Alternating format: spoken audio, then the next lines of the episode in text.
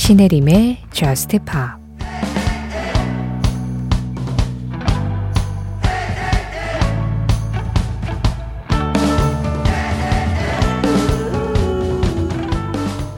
그동안 정말 즐거웠지만 이젠 어른이 되어야 할 시간이야. 그러니 다들 가장 멋있는 얼굴을 해봐. 이 노래를 이미 알고 있었던 것처럼.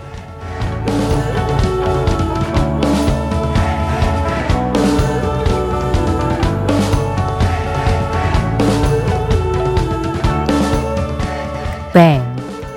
AJR의 노래로 신혜림의 JUST POP 시작합니다. 신혜림의 JUST POP 시작했습니다. 오늘은 AJR의 Bang 그리고 더 위켄드의 Blinding Lights로 시작했는데요. 가장 먼저 들으신 AJR의 Bang 1994번님이 신청해 주셨어요. 정말 오랜만입니다. 당연한 게 감사하게 느껴지는 요즘입니다. AJR Bang 부탁드려요 하셨는데요. 당연한 게 감사하다. 얼마 전에도, 네, 어떤 분이 말씀해 주셨던 것 같은데, 그래요. 요즘 우리가 당연하게 곁에 있는 것들이 참 고마운 거였구나라는 것을 여러 가지를 겪으면서 새삼 매번 느끼게 되죠. 특히나 요즘 날씨. 당연했던 바람과 당연하게 딱 맞았던 온도 습도가 아, 진짜 고마운 거였구나. 좀 많이 느끼게 되잖아요. 그리고 1994번님, 아마 라디오를 이야기하시는 것 같기도 하고요. 네, 새벽 1시에는 당연하게 JUST POP이 있습니다만, 이렇게 오랜만에 찾아오셔서 또 이렇게 좋은 음악 남겨주셔서 저도 이 당연한 참여가 너무나도 감사합니다. 아, 이지호님은요, 힘들고 지칠 때 위로가 되는 노래 추천드리고 싶어요. 버디의 Wings 신청합니다. 꼭 들려주세요 하셨는데요. 지훈님이 추천도 해주시는 겸, 그리고 지훈님이 힘들고 지칠 때 좀 힘을 받을 수 있는 음악이기도 한 거죠. 그래요. 우리 지금 이제 7월의 마지막 주도 다 보냈고 이제 주말 됐잖아요. 그리고 또 7월을 마무리하는 그런 시기에 와 있는데 이번 주도, 이번 한 달도 정말 고생들 많으셨습니다. 이 노래 받으면서 또 지금 이 주말에 충전하는데 한 1%라도 좀 더 빠르게 충전이 될 수 있었으면 좋겠네요.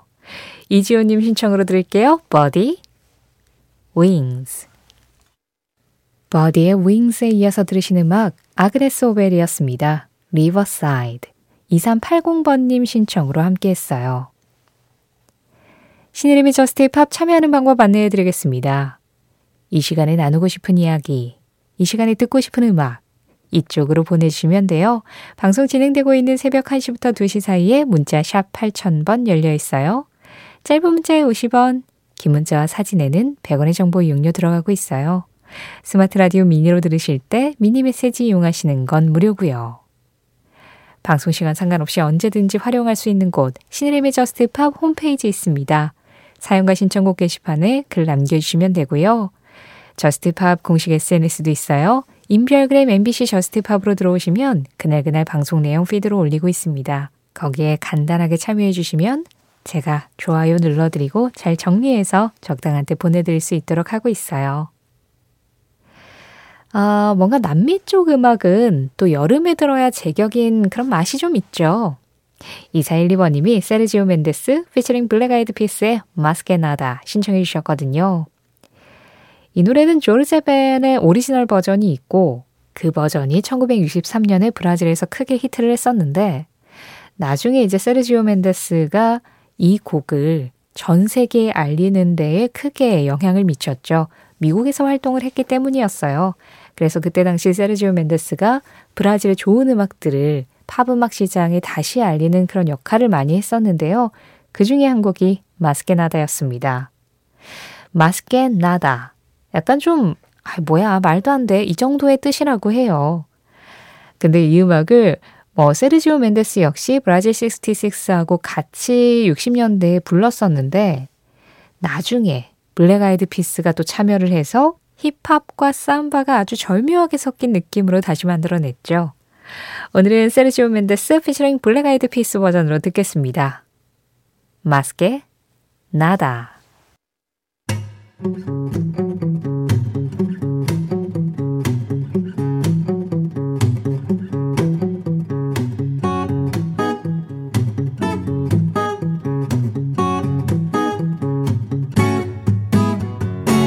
신혜림의 JUST POP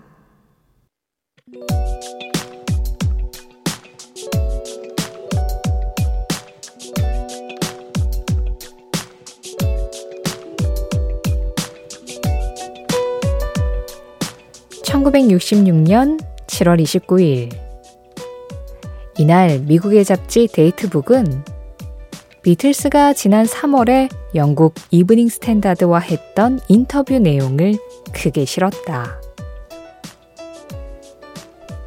그 기사의 제목은 로큰롤과 기독교 중 어느 것이 먼저 사라질지 모르겠다.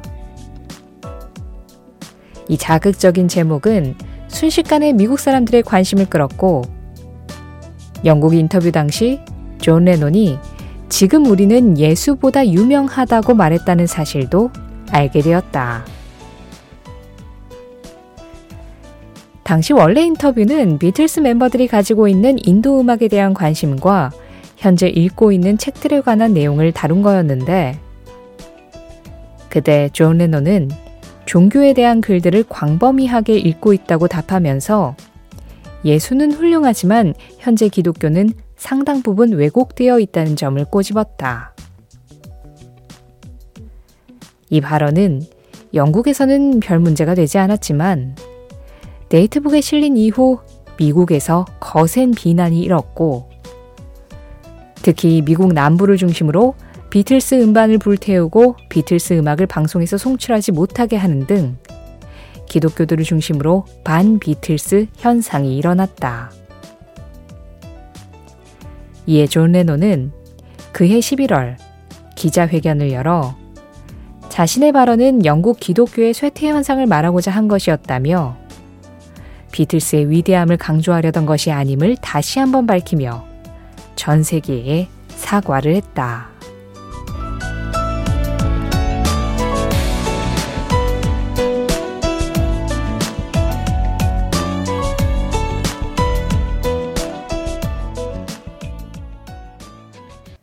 그 장면, 그 음악. 오늘은 1966년 7월 29일 비틀스의 엘리너 릭비와 함께 존 레넌 인터뷰 논란 현장을 다녀와 봤습니다. 이 말 굉장히 유명하죠. 사실 비틀스에 대해서 그렇게 잘 알지 못하는 분들이라고 해도 존 레논이 지금 우리는 예수보다 유명하다 라고 말을 했었다더라. 이거는 어디선가 한 번쯤은 들어보시지 않았을까 싶어요. 그런데 이게 앞뒤 맥락을 다 자르고 딱 이 문장만 들어내면 아, 진짜 비틀스가 뭐 대단하다, 대단하다 했다더니, 그때는 뭐, 이 비틀스 멤버들의 자만심도 뭐 장난 아니었구만. 이렇게 해석이 되어버릴 가능성이 굉장히 높잖아요. 그런데 당시 인터뷰의 전문을 다 읽어보면 존 레논이 이 이야기를 한 맥락들이 드러납니다.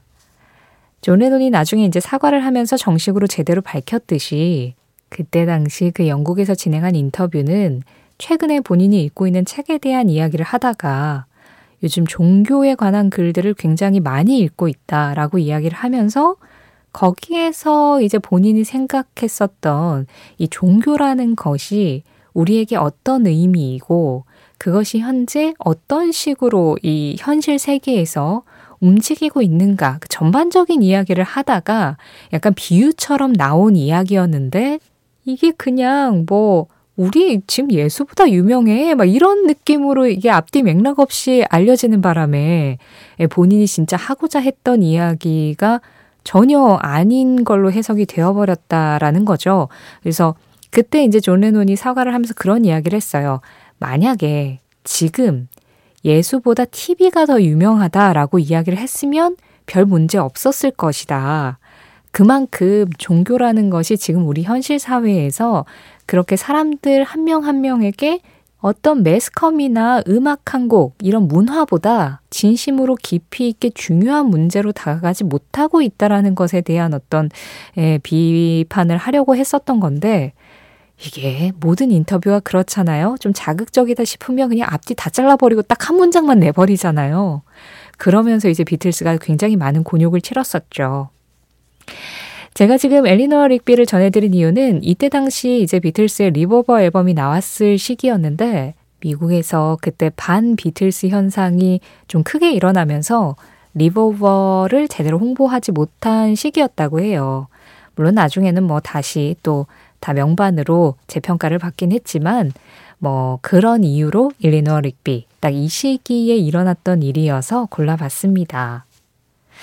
어쨌든 지금도 아, 비틀스가 한창 때 뭐 그런 무례한 얘기를 했었대라고 알고 계시는 분들은 이 전체적인 맥락을 좀 찾아보시면 어떨까. 물론 거기에 이제 동의하고 동의하지 않고는 모두 개인의 의견이죠. 존 레논의 이야기에. 그렇지만 어쨌든 그때는 약간의 좀 오해가 있었다. 그런 사건이 있었다. 60년대에 일어난 비틀스 관련 사건이었습니다. 그 장면 그 음악 오늘은 1966년 7월 29일 존 레논 인터뷰 논란 현장을 함께 다녀와 봤어요.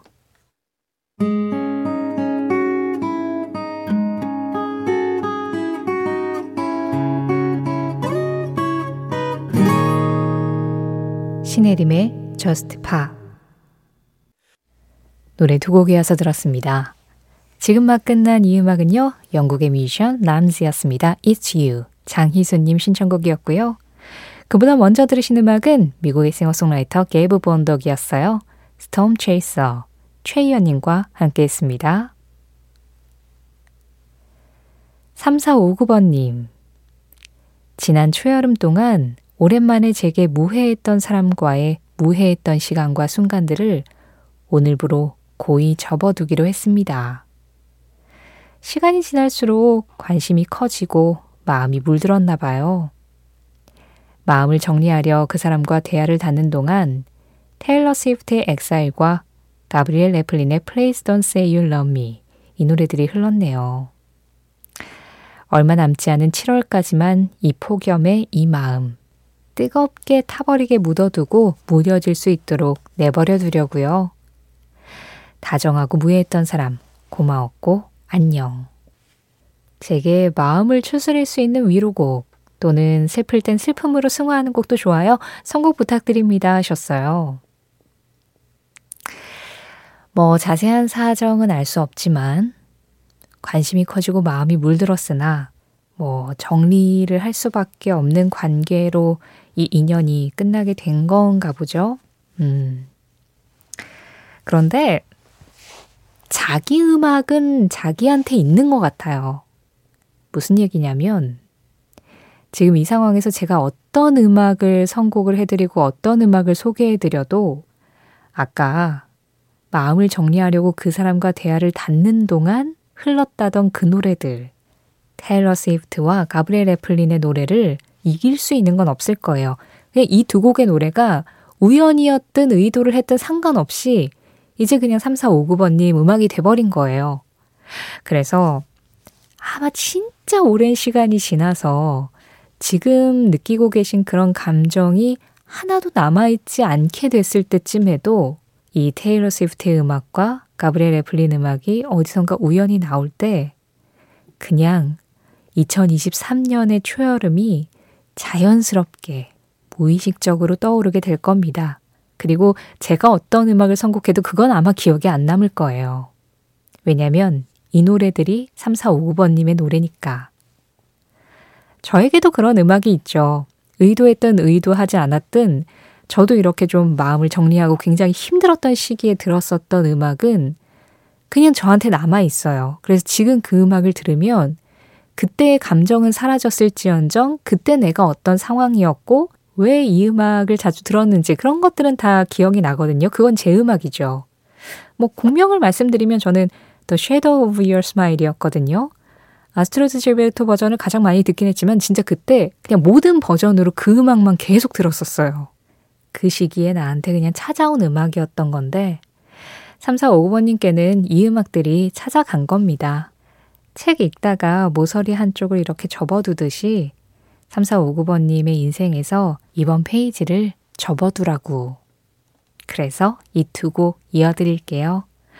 테일러 스위프트 피처링 보니 베어, exile, 그리고 가브리엘 에플린입니다. Please don't say you love me. 비참해지는 건 쉽다. 행복해지는 게 훨씬 어렵고 더 멋지다.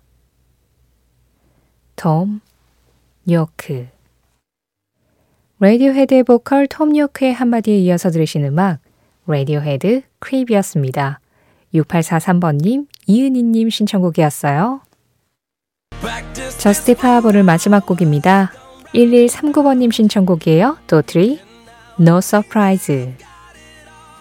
이 음악 전해드리면서 인사드릴게요. 지금까지 Just Pop이었고요. 저는 신혜림이었습니다.